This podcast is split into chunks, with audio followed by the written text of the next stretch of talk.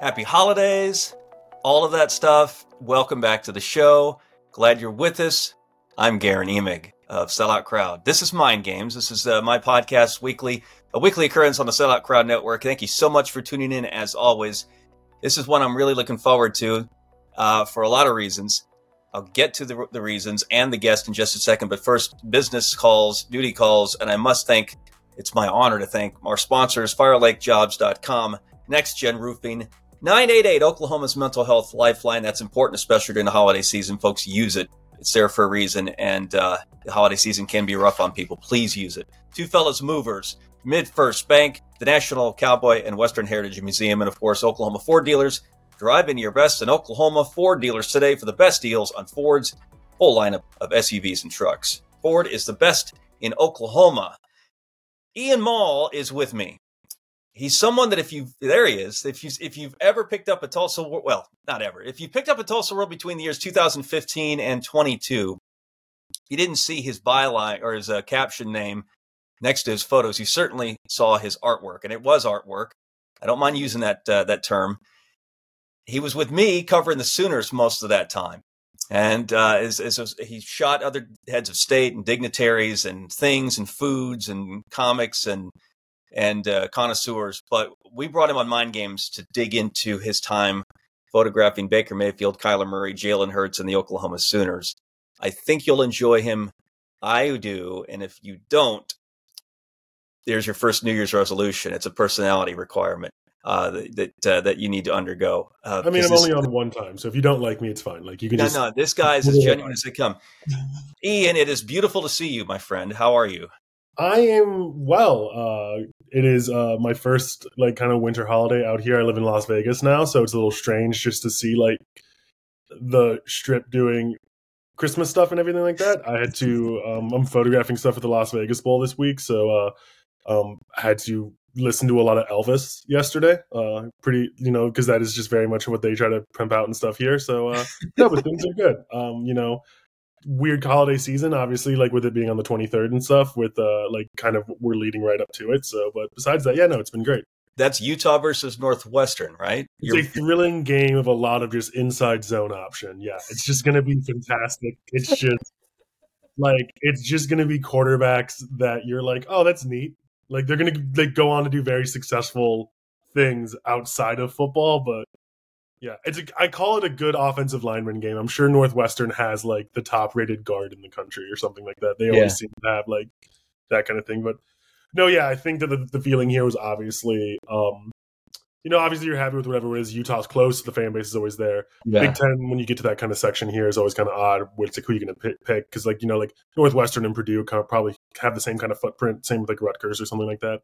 I think like the overwhelming kind of like chatter that I had heard was like possibly USC, just because of the USC of it all. I don't know if Oklahoma fans are familiar with USC or anything that's going on there, but they had a quarterback that used to play for Oklahoma. I think it was a quarterback, yes. Yeah. So head coach might be familiar too. Head coach. Yeah. You could have reconnected with Lincoln. I'm sure Lincoln would have been glad to see you again, Ian. So that's always my strain. That's always my odd thing with like what I did with my job is that like I spent a lot of like personal one-on-one time, but like I was like physically next to people during these things, and like my mom would always be like, so like when I first started shooting for The World, I was covering Baker's first season. And my mom would be like, oh, Ian is friends with Baker Mayfield, which is like, no. Like, that's like saying when you go to a Thunder game, you're friends with Chet because, like, you happen to be in the same building breathing at the same time. Right. So, like, I photographed Baker for, like, 3 years. And at his final Big 12 title game in Jerry World, they have, like, suites that are, like, field level. And he was waiting for his parents.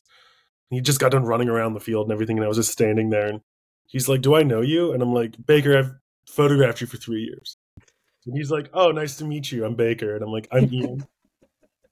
And so like the next time I photograph him on the field is him walking off after losing that heartbreaker in the Rose Bowl. And there was a part of me that's like, maybe you shouldn't know who I am. Because he made direct eye contact with me. And I was like, yeah, it's you again. Great. Well, it's also one of those things where I'm like, well, Baker, it's not really your fault that no one knows how to tackle. Or that your coach decided to run a couple of plays where there's 9 pitches behind the line of scrimmage to get a yard. Yeah, but it's fine. It's not a big deal. So He is in Vegas now, and we are, those of us lucky enough to work with him at the Tulsa World for years, and it included me primarily, but also Eli Letterman, a colleague of mine at Sellout Crowd. He's our OU beat writer. We would always say, well, it's going to our stand's going to run out of the hourglass soon. We're not going to be so lucky forever. He is going to take a job at a bigger city in a bigger market and shoot bigger things, and that's what he's up to out in Las Vegas. But he was in our midst when we were lucky enough to have him. Those 8 years, again, a lot of my time spent with this guy was with the Sooners on the beat, and it did start with Baker, didn't it? Baker Mayfield came in with you. I mean, for a while, you were sort of synonymous with each other because he did a lot of photogenic things. I think you've heard that. Yeah, no, I could say that he's probably the best player to photograph because the way I would describe photographing Baker, so my first game at the World, I'd never been to Oklahoma Stadium or anything like that. I went to school for photojournalism. I was familiar with sports. I'd covered a little bit of BYU because I was out in Provo. I'm not Mormon, which is always a fun story if anybody wants to contact me about what it's like to live in Provo, not being Mormon. It's a hoot. There's so many varieties of milk you can drink. So we get to a point where we're there and OU's this, and I had kind of known OU. I had a friend in college who was an OU fan, and they weren't really that good. They were just kind of middling of the pack. It seemed like a little bit at that time, kind of the wheels were kind of spinning. And then I remember my editor was like, hey, they've got this new walk-on. He's probably going to suck. If his name is Baker, you should go photograph him. And they played Akron, and it's hard to evaluate anyone against Akron because it's Akron. Right. They're fighting their own battles, and they're a MAC school, and you're playing OU and stuff like that. Right. But then they had went and played Tennessee, and I'd watched a little bit of that, and I was like, this guy can kind of play. And he also had a good supporting cast with Samaje and Sterling around him and stuff like that. And then I think it might have been West Virginia at home that year. And I could be wrong about that. But there was it wasn't West Virginia because they were on the road. There was just about midway through the season when I came back, and I just told my editor, I'm like, I think this guy's really, really good. And and he's good in a college kind of way, which is just in college around with pros, mm-hmm. I look at college sports, I'm always just you have to trust how responsible a 21-year-old can do a job, which is with most college athletes is a really well job. But I remember what I was when I was 21, I just would sometimes just not be able to do things I was supposed to, and mm-hmm. Baker was very good at just kind of evaluating the field and doing those kind of things. Right. But what I liked the most about Baker was he was a fun guy that was a wrestling heel, but he never really did anything that was super morally wrong. Mm-hmm. He got arrested for being drunk in college, which if that was the case, then I should have a very long sentence for right. what I'm doing. Yeah. Right. So it was really easy to kind of playfully hate Baker. Mm-hmm. It was this idea, he reminded me very much of a Hulk Hogan and kind of stuff, mm-hmm. which was fun to photograph because he was someone that loved to run his mouth. He was somebody that had a chip on his shoulder. Right. I think OU had maybe fallen into a little slump, maybe nationally. And granted, I can't wait for people to be like, no, OU's been great forever. They weren't great the year before Mayfield got there. And exactly. And I think they needed a little bit of an edge. And I think he kind of brought back a little bit. In college, my second major was involved in a lot of studying media trends and things like that. And one of the things I wrote about was 80s football, and Barry Switzer was a part of it. And I think you saw a little bit of that swagger come back with Baker. Mm-hmm. So he was a blast to shoot that way, man. And the thing about, you kind of fed off that. And then it was just such a hard shift because you get someone like Kyler Murray, who is the most confident man I've ever met under 6 foot, probably over 6 foot, because where Baker would kind of let you know how good he is, Kyler would let you do it, but just with a straight face. And it's almost there were a couple times where I thought Kyler was legitimately bored playing football at mm-hmm. Oklahoma. He just looked that much better, which is shocking because he is a small guy. Mm-hmm. And you just, when you can see someone that small, just be that, not be scared or not react or just be confident in the ability of no, I'm not only going to outrun you, I'm going to embarrass you. It's yeah, God. Yeah. Crazy. Yeah. Yeah. Well, here's the thing. You start with a quarterback, and it's cool when the sort of the leader of the band has a little personality to him, and certainly has a flair the way he plays. And you were lucky in the fact that you got Mayfield, and you got Murray, and then Jalen Hurts, and then Caleb Williams. Not to discount Spencer Rattler at all, but I sort of equate Rattler to COVID, which sort of means he exists sort of in a mythical term.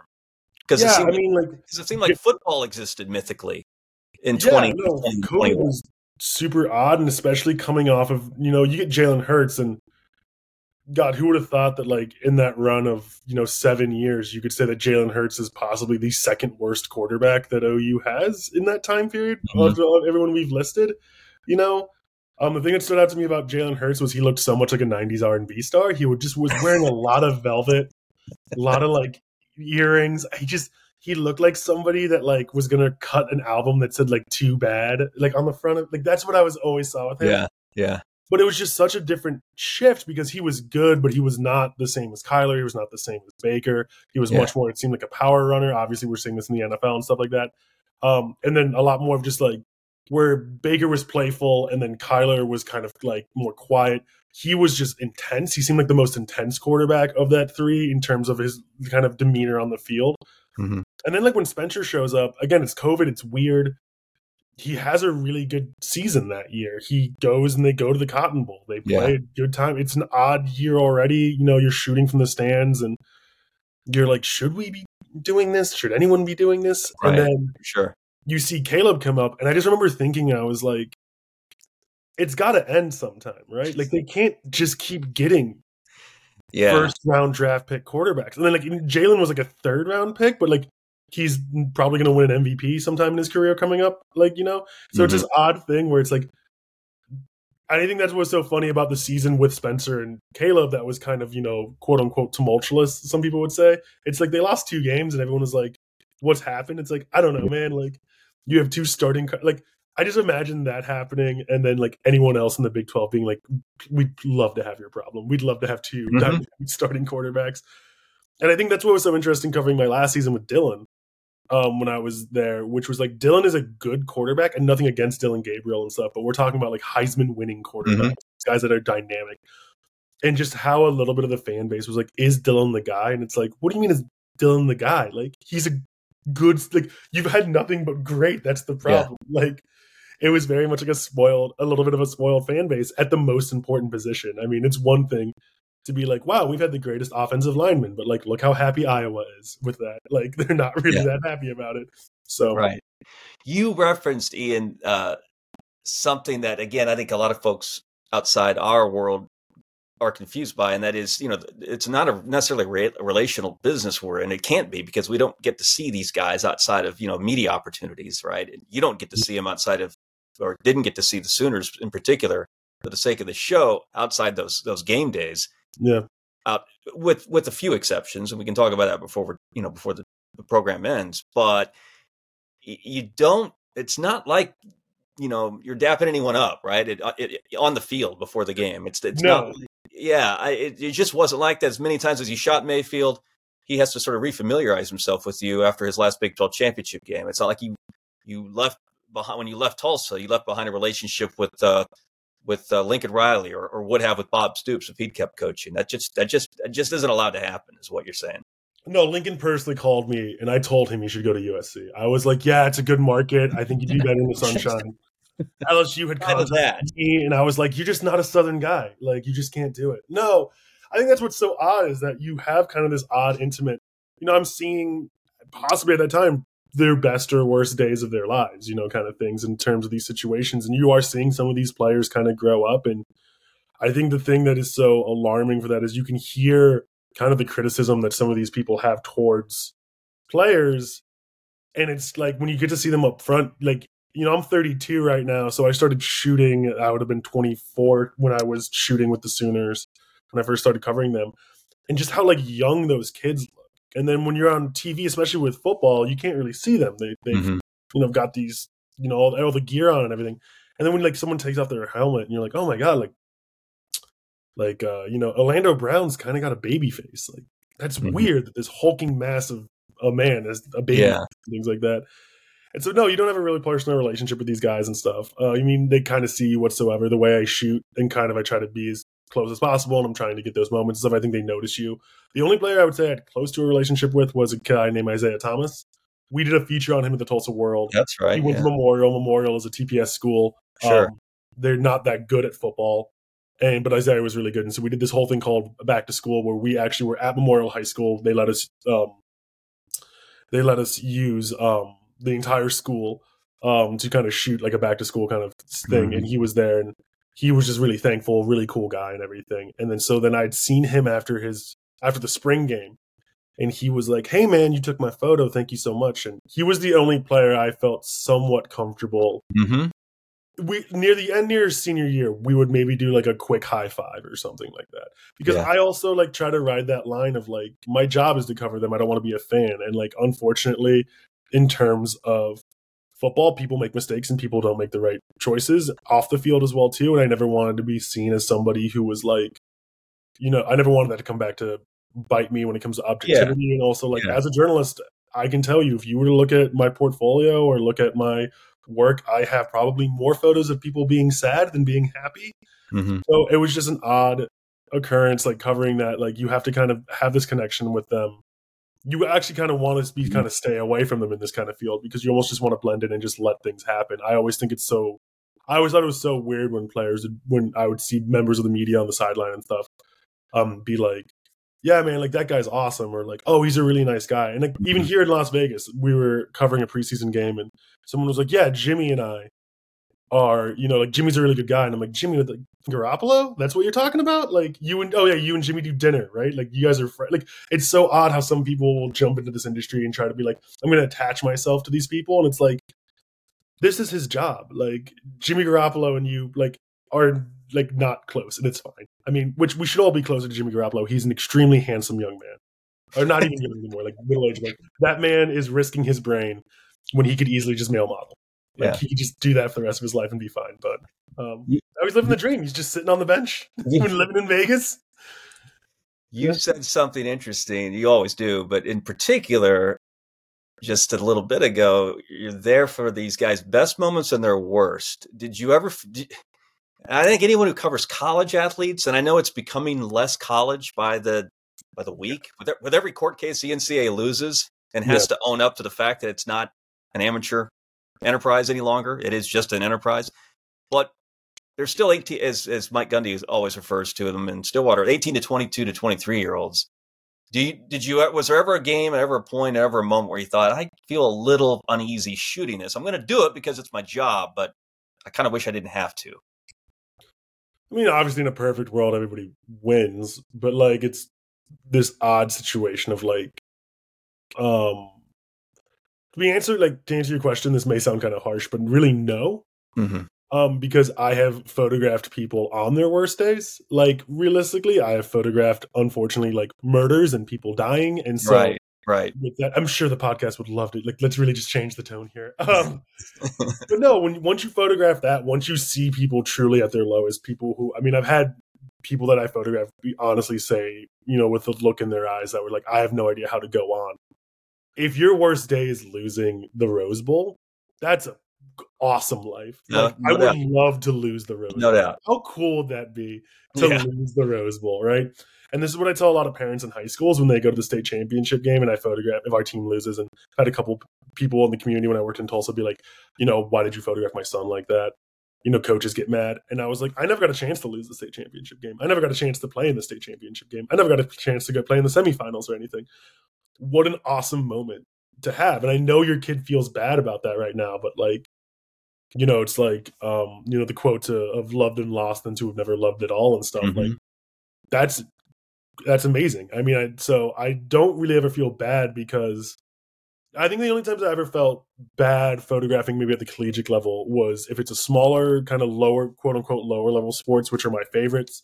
Like in wrestling, you can easily tell when it's like, this last guy's probably time competing at this level in this way. He's not going to go to the Olympics. He's not going to be on the USA team. There's no real avenue after that. I think there's that. And I think if somebody gets hurt, I think that was the only time that it only really sucked. And it was mainly because of the structure of the NCAA. You know, if you blew your knee out, I photographed, there was a Baylor quarterback who got his leg snapped in half, Ed Norman. Who was that? It was right around when they had Petty. Was it Stidham maybe? I can't remember, man. It was right around that time. I remember Trevor Knight got really hurt against Baylor. Yeah, so I never photographed Trevor. But that was the year before you got there. Right. Yeah. Katy Perry told me explicitly not to photograph him. People love that, 14-year-old reference at this time. So no, I like he got his leg snapped in half, and it was bad. And I got the photo of it like breaking, and so there's a weird element of like, wow, what this is a defining moment, but at the same time, like, I hope that kid's okay. Like that's the only time I ever felt kind of bad was when it was like an injury, because it's like I hope that this doesn't affect the way he lives the rest of his life, kind of thing. Yeah. So I think it was Stidham. Now that I think about it, because I remember. Yeah, I think we ran photos at the World, and it got to a point where, like, do we need to use that one any longer? Exactly. Yeah. Because I think everyone's got the idea. I think it might have been Stidham. If people assume that your favorite games are going to be the big ones, Rose Bowl, Orange Bowl, playoff semifinal, OU Texas, Bedlam, and you've covered, and in the time you shot the Sooners, I mean, it felt like they were all like, you know, 48-47, like last team with the ball wins, festivals. Mm-hmm. Is it that easy for you to say, yeah, those were my favorite games? Because sometimes all that does is bring on stress for those of us on deadline. It's not so – you don't pivot right away to, it wasn't as favorite as you think it might be. What would you say to that? Yeah, so, like, it's so like the Rose Bowl is the only venue I've been to. I've been doing this since I was about 20 years old, so it's about 12 years now that I've been doing it for newspapers. So I don't really get dumbfounded as much or, like, starstruck. The Rose Bowl was the only building I'd been to where, like, I remember I walked out and it was, like, kind of cotton candy skies. Yeah, yeah. I was like, oh, damn, this is like football. Like grass is always greener, sky is always bluer at the Rose Bowl. I was like, we're just going to run wing tee the entire time, right? let's do this the way that we were supposed to. And that was a great game. It's funny, I mean, not to offend any OU fans, but the playoff games were all kind of like not that competitive except for the Rose Bowl. That's so like, right. Facts. It was very exciting, and it would be like, boy, this is really exciting. And then you'd look up and be like, they lost by 3 touchdowns. Or in the case of LSU, they lost in the first quarter. Like it was just the LSU game. I just remember like texting my editor being like, do I have to come back in the second half? Like, and like that LSU team is the greatest team I've ever personally seen play. Like, I think I could have played quarterback on that team, and I would have won the national championship. Like, that's how good that team was. Right. Even if you take away the Heisman winner, Joe Burrow. Yeah, but I would say like some of my favorite games. I mean, I covered the Baker Mahomes game, in which I heard Patrick Mahomes say the craziest thing in his career, which is they had his stat line that was like 797 yards passing or whatever, and he's like, "Yeah, I feel like I could have done more." Where it's like, "No, you couldn't, man." Like. At that point, someone could tackle. Like, at any point in time, you could have done something else. And so, no, I mean, they kind of blur together. Like, the game where Jalen leads them back from Baylor, I just remember, like, you know, we're on deadline, so that's a crunch. That's kind of the ESPN game today. Right. And so I drop everything at half, and I'm like, hey, is this good? Like, and, you know, where the paper at Tulsa didn't really have the settings to kind of be set up where, like, now I can send stuff a lot more live during the game. But I remember texting my editor and just being like, what can we use from the first half? And he's like, probably one photo. And so I had to drop and make sure that we got like 9 more photos in the paper because the game was completely different. What I think is funny though, is when that stress hits and people kind of complain about it. And it's like, are you complaining about the job being good? Like, no, I hear you. I can tell you the memory that I had the most. And unfortunately, I don't believe you were not there with me. You were up in Ames was, when OU almost lost to Kansas, and this was before the light-poledness of it all. So, like, when Kansas beat OU this year, they were kind of – but this was a game where it was like – I think KU had, like, 3 wins that year or 2 wins that year. And they were going to win. I was, like, texting the group chat they were all in, and I was like, they're going to burn Lawrence to the ground. Like, I'm not – I was dating somebody at the time, and I'm like, if KU wins, I'm not going to be home. I'm going to stay here and – I think like weird Roman law was going to be enacted, which is like whoever climbs the tallest building is the mayor of the city. Like, and then just to see that, like, and that was weird because again, like I'm more of a fan now of just like, if something weird or cool happens. So like when Caleb just rips that ball out of his running back's hands and just runs the first down, I'm like, you can do that. And then like, if you could do that, like why haven't so many teams just enacted the reverse option play, which is just like Lamar just ripped the ball out of his hands. And just that's right.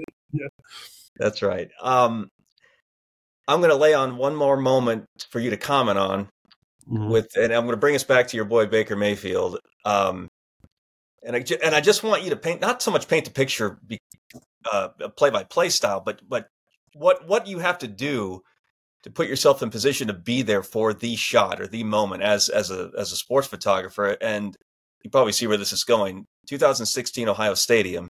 Yeah. Mayfield wins, or Sooners win. Mayfield goes, finds a OU flag, and, you know, makes the run around Ohio Stadium, the horseshoe, and plants it at midfield.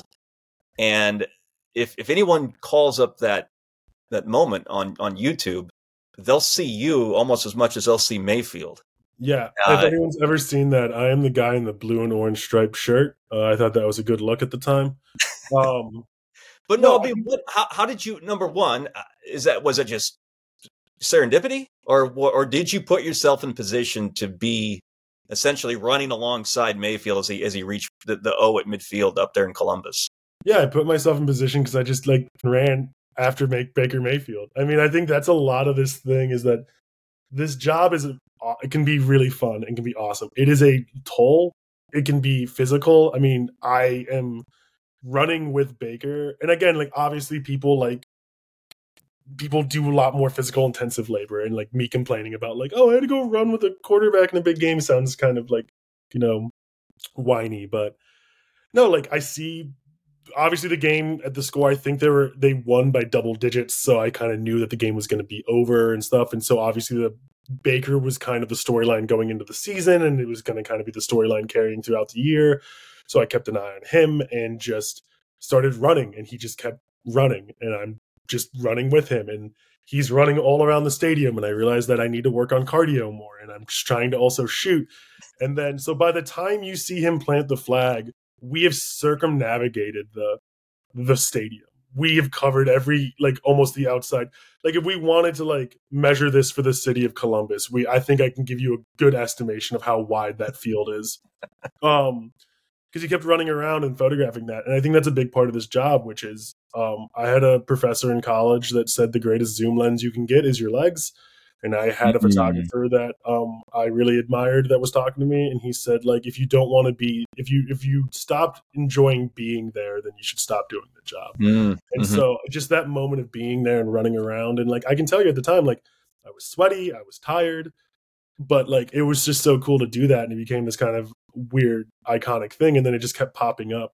And this leads again to my mom, because my mom will be my mom for a while when I was covering OU would turn on OU games when she'd go out and be my son is there. And they would think, my dad's 6'7", so they'd think your son plays for Oklahoma, but they're no, he's a photographer. And everyone would be very disappointed, extremely disappointed. Cause it's oh, your son's not a football player. Your son just takes photos of it. And I'm yeah, that's just kind of what I do. But no, I think you just got to put yourself in there and doing it and being there and just oh, we're getting done. And then, but that's why I love this job, is I get to be in that experience, nothing against writers or anything, or, but I wouldn't trade that moment. Cause I remember what it's following and running. And I think that was the first time that I remember a player acknowledging me while shooting, because as he's running and doing that, and he kind of breaks to the field, Baker quickly kind of just said could you keep up? And I was no, I can't. At this point, I couldn't. When he was breaking to the field, I kind of fell behind. But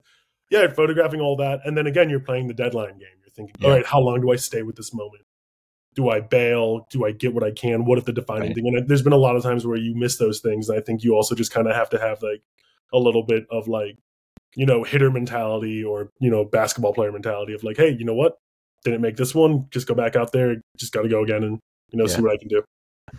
Where'd you most like to shoot over those 8 years? Where did you really get a kick out of being? Either because I can tell you right now, and again, it feels like I'm ragging on OU and OSU. I'm not. I was very thankful to cover all those teams. Those stadiums suck to shoot in. There is no space behind the benches. You cannot move. And there's a lot of pageantry that goes around. Right. And so I think that stadium's really tough. And there's nothing you can do about it, too. Right.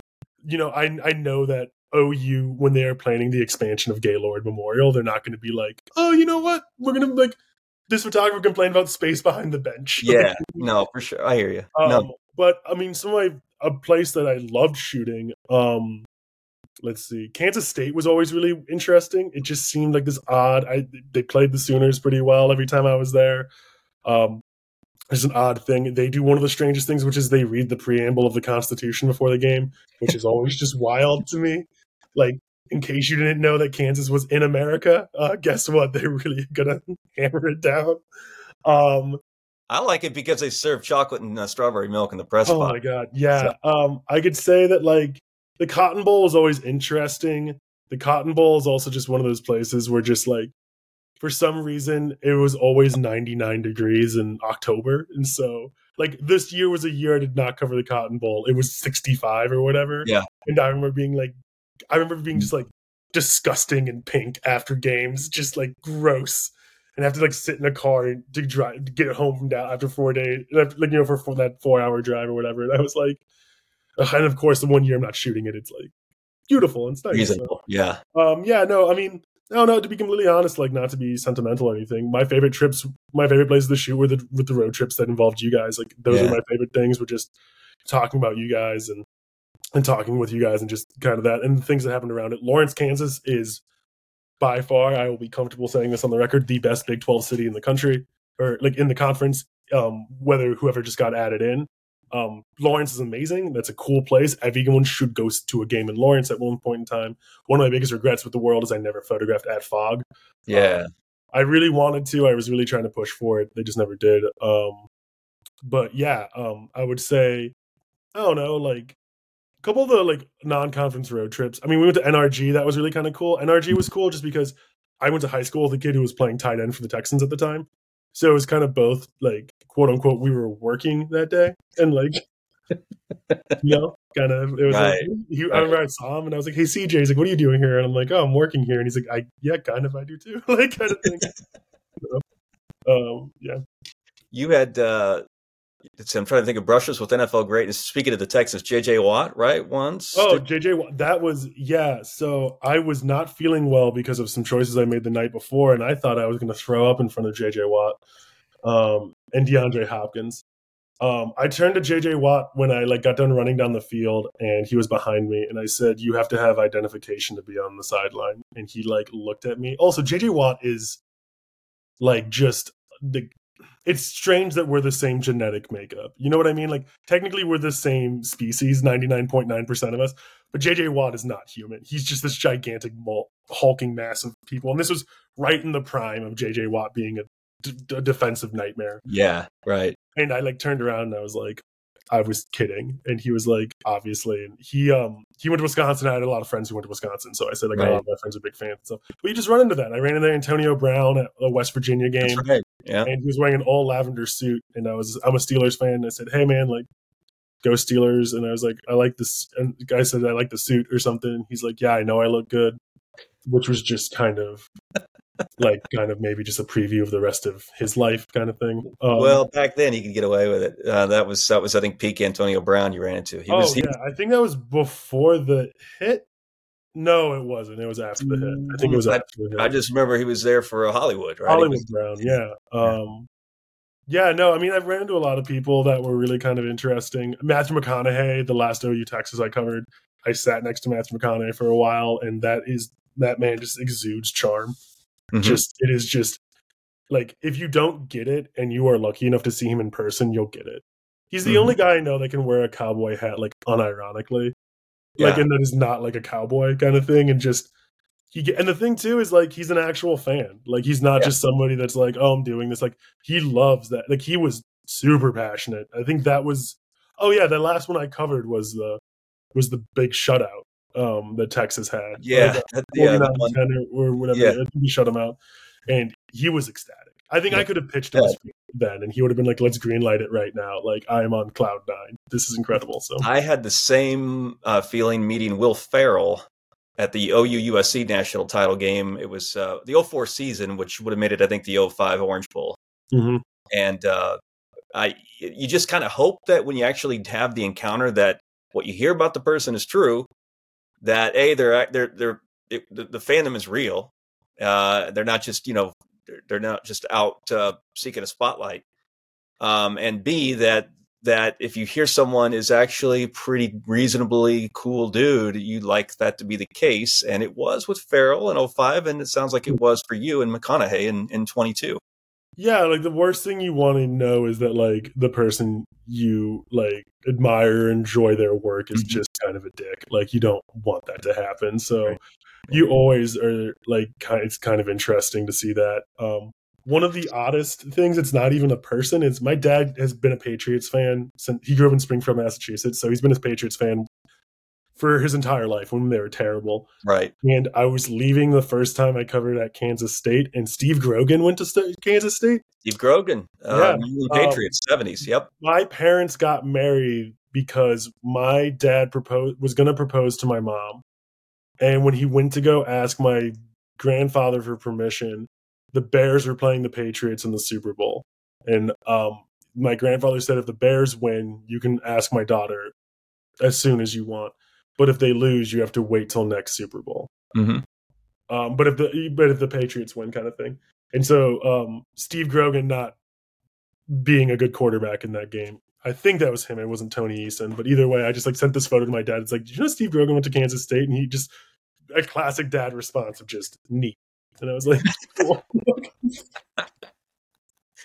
Awesome, Dad. That's cool. So, you've shot some golf. Having worked in Tulsa, that was going to happen eventually, right? That you might get a major at Southern Hills.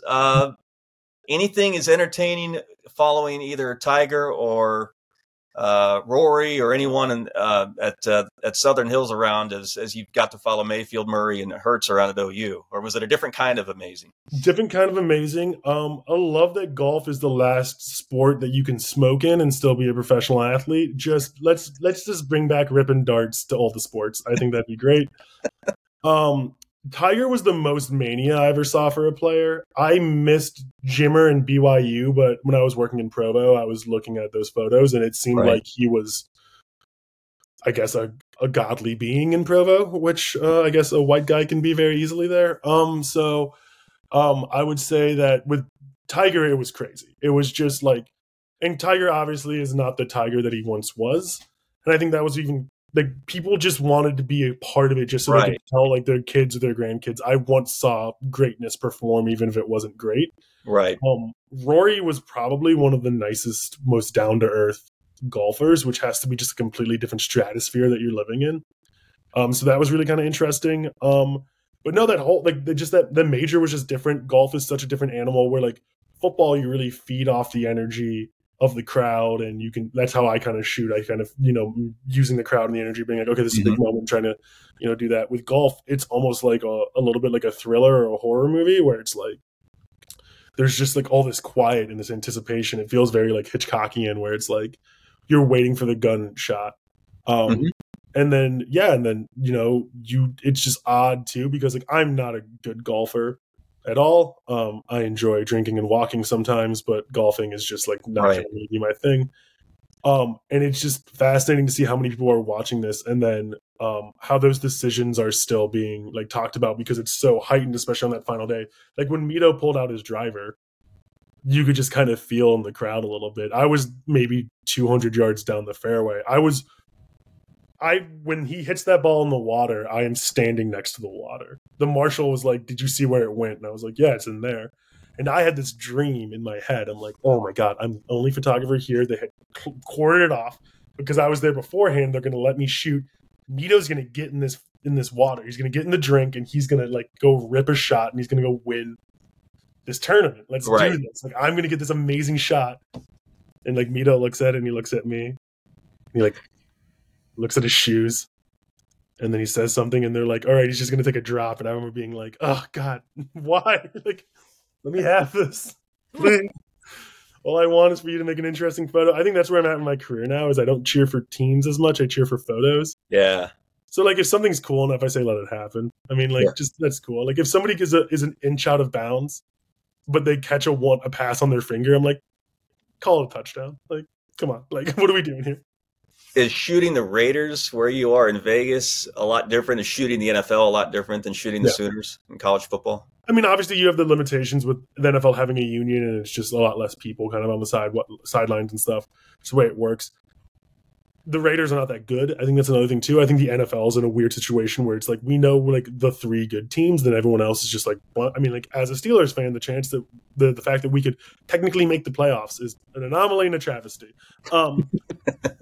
So I would say that, it's different. The energy is really different. Raiders are really interesting here in Vegas. I feel like from the very small amount of time that have been in Vegas that people are very thankful that they have the team, but they are the response to the Golden Knights and the Aces are so different because I feel like not only have they been hyper successful, but it feels like it's theirs. Like the Raiders moved, and so a lot of these fans are still coming from Oakland and like the LA area, like to come cheer them on. And like with the Knights, that's all Vegas born and bred. You're not having a lot of transplant fans for the Vegas Knights, and same with the Aces. And so I think that there is just a little bit of that energy, and the owners have like acknowledged that. I covered them, the Vikings. There was more Vikings fans, it felt like, than Raiders fans, you know, which makes sense. Vegas is, this is what this city is. It is a destination for most people. Who would you rather be in December, Minneapolis or Las Vegas? One of them will kill you with snow, and the other one will kill you with a good time. So I think that's kind of the attitude here and stuff too. So it would have been really fascinating to see, you know, supposedly NBA is coming here. I think that's going to be a foregone conclusion. How like the created for Vegas is going to respond and kind of given to Vegas kind of thing, which is why like the A's move kind of questions me a little bit. I understand all the dynamics and the financials, and you know, those poor billionaires just need to make more money. God forbid.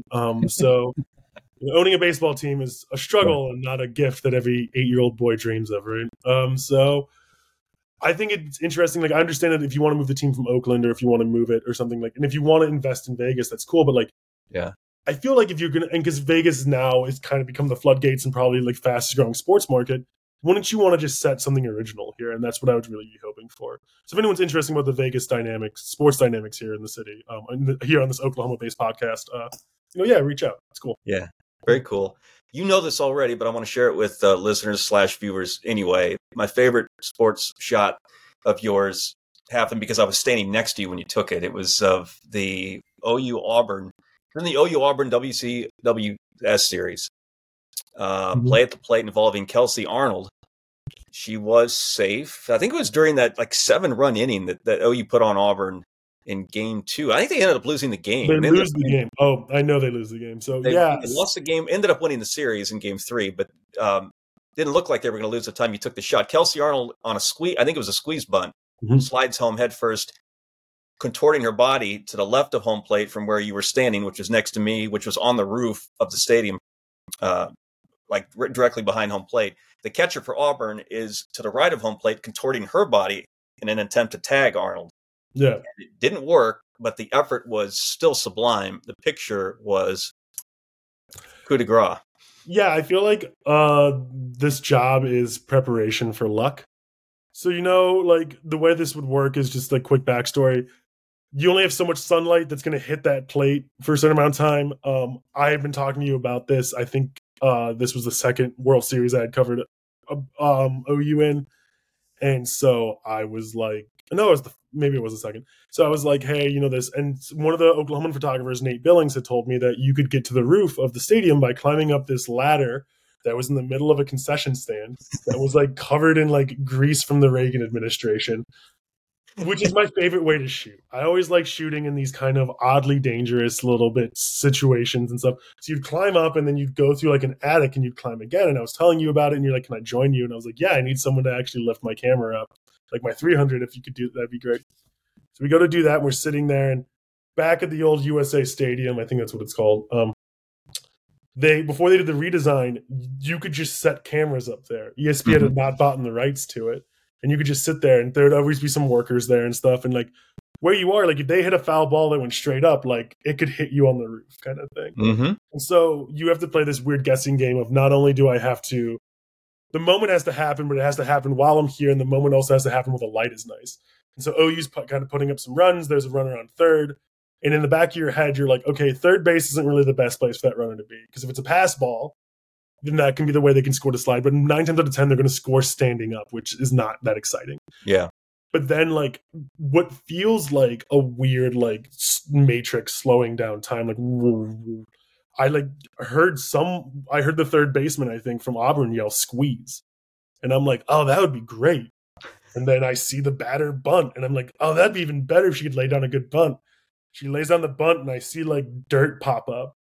So I'm like, it hit the ground, so it's going to at least not be caught. Right. And I'm like, man, it would be crazy if she slid.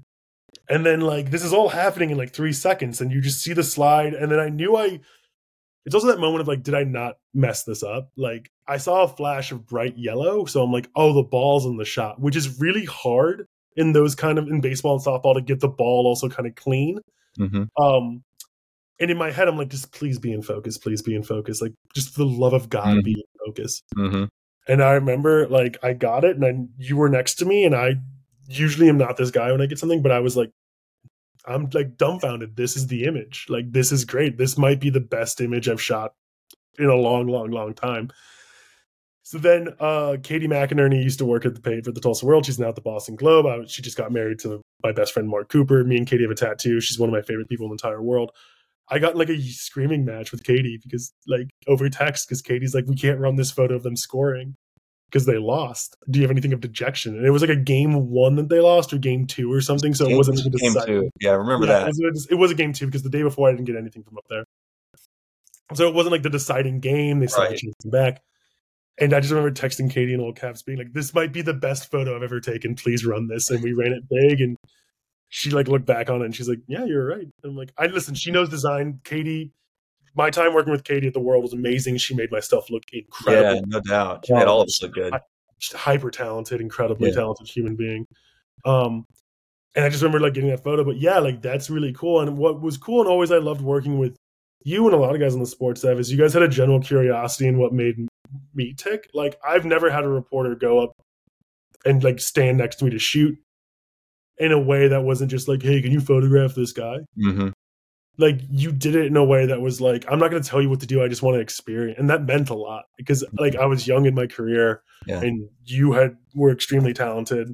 And still, you were extremely talented. Not so much. I lost it somewhere along the way. Yeah, you lost it. No, you still are. And it's just one of those things where it felt nice to be like, wow, this guy wants to be a part of something and not be he wants to be a part of it. He doesn't want to be influencing it or deciding it. And you never tell that story in a way that's like you tell it like as an observer, which means a lot because I feel like a lot of times, especially as a photographer, you can feel like the redheaded stepchild in the newsroom. That's right. And it's very easy for you to be like, oh no, I was up there and like I knew what was going to happen and make it a very I story, but you make it a very Ian story, which has an I in it, I guess. But no, you did it in a way, and that meant a lot. That was really cool and stuff, and just to see that. But like that's my favorite thing about photography is when you're right and something forms together, and then the worst feeling is when that happens and you look down and you're like, oh, shit, I messed this up. Mm-hmm.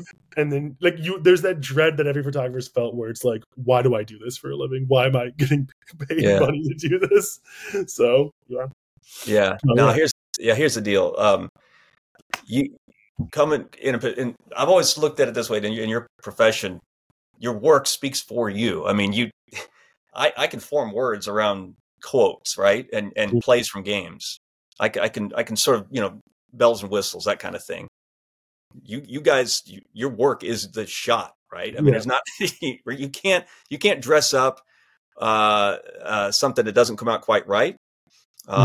Just like you can't gussy up, or mud up something that looks perfect. It's the work. And so It leaves you in a position of being sort of anonymous, and it shouldn't be that way because as long as I worked with you, everything you and Mike Simons and Stephen Pingree and others who shot photos, Matt Bernard, all the years that I wrote columns and covered the Sooners for the Tulsa World, it just enhanced what I did, right? And people need to understand that that's it, you're in the enhancement business. Same as Katie was when she was our editor, right? Yeah, but I think that like there's an anonymity behind that like photographers kind of support a little bit. There is a sense of like, my mom is, now that I'm doing more national work, I'm doing a lot of work with like Getty and AP. My work is being pushed out a lot more, and so my mom will be like, "You were featured in the San Francisco Chronicle," and I'm like, "Yeah, like that's kind of what my job was. My job was to." They didn't send anybody, so like I have to be here, kind of thing. That's like what the AP's job is, but like. It means a lot saying that because I felt like for a long time, especially like you're doing this stuff and you wonder, like, am I the only person that understands how good this photo is? Am I the only, like, am I shooting, there's like a term for comedians of like a comedian's comedian kind of thing. Am I a photographer's photographer kind of thing? Is this the only, like, is this, but it meant a lot. One of the nicest things I can remember, and I'll be honest, when I left Tulsa, that was tough was a lot of the high school families. There was a woman named Mary Liebert that I was shooting an FC Tulsa game, and she starts screaming. She's like, "Ian, Ian," and I was like, "Who has got my name?" Oh, she's talking to me. And I thought like she was trying to like heckle me or something. And she said, you took a photo of my son saving a goal to beat Union in the state championship when he played for Jinx. And you got a photo of me and my daughter hugging him. And I have that photo framed in my office. Wow. And Mary and I had texted for a while, and she would be like, are you going to be at this? Every time we'd see her at a Jinx game, she was like, she'd see me at a soccer game. She'd be like, oh, please. And it was really heartbreaking because I shot an FC Tulsa game after I'd been laid off. And she's like, are you going to come cover state, like the playoffs? And I was like, I was laid off. And she like sent me a message that was like, I just sent a very aggressive voicemail to the Tulsa World about laying you off. How could they do that kind of thing? And I was like, listen, it's a financial decision. Yeah. Is what it is. But those are the moments that meant the most to me. I had a photo of a dad when Iowa State upset Oklahoma. There's always a little corner that's always like the visiting fans, and this dad is hugging his son and everything. And that dad reached out to me and was like, you have no idea how cool this was that this photo that got picked up and saw, because like, you know, everyone has that story. And I think that's why I enjoy sports, is just that like, the lows are low, but again, it's still losing a game in the NFL or losing the Super Bowl kind of thing, you know? Yeah. Which is like, that's a pretty high basement. Yeah. And the highs are just incredible. And it just comes down to me, like, I don't know, like my parents drove me to practice. I remember when my mom, when I pinned a kid in wrestling or, you know, we won a game in football, how that made them feel and stuff. And as I get older and I've got, you know, younger cousins, my younger cousin just started wrestling, and you know, he's doing better than I thought he was going to be. It's his first year wrestling. Wrestling's a very tough sport to just jump into in high school. And he's doing okay with it. And I was like, that's awesome, man. Like, way to go. And just that pride and that joy. And that's what I've always wanted to kind of like bring out of that. So, yeah. Well, this is a season. And the gift that Ian Maule gave his readers, Tulsa World readers, for 8 years was his photographs. And I mean that sincerely. This is not corny. It's not cheesy. It's real. And the gift I gave myself for this holiday season was having Ian on my show to talk about it. Something I've been meaning to do since we launched the forum. To be honest, I'm glad I got a chance to bring him on so that he can enlighten you guys as well as to what he's been about for a number of years. Continues to crank out great work in Las Vegas. I wish he was still here with us in Oklahoma, but we got to spread that gift, I guess, because that's the reason, the idea behind the season as well. Thanks to Jacqueline Musgrove for producing, as always. Michael Lane, our creative director, Michael Martin behind the scenes, for his help, his work. Thank you to all of you for tuning in. We know that you don't have to do so. There are a lot of forums out there, a lot of podcasts, and a lot of written media outlets as well to digest every week, that you donate time and energy to Sellout Crowd. That's a gift to us, and we appreciate it. We'll be back in 2 weeks. I think I'm off next week because we're going to be at the, speaking of OU football in the postseason, I'm off at the Alamo Bowl watching the Sooners play Arizona, but we'll come back in 2 weeks. Do another show, have a little more fun together. In the meantime, stay warm, stay happy, and happy holidays to you all.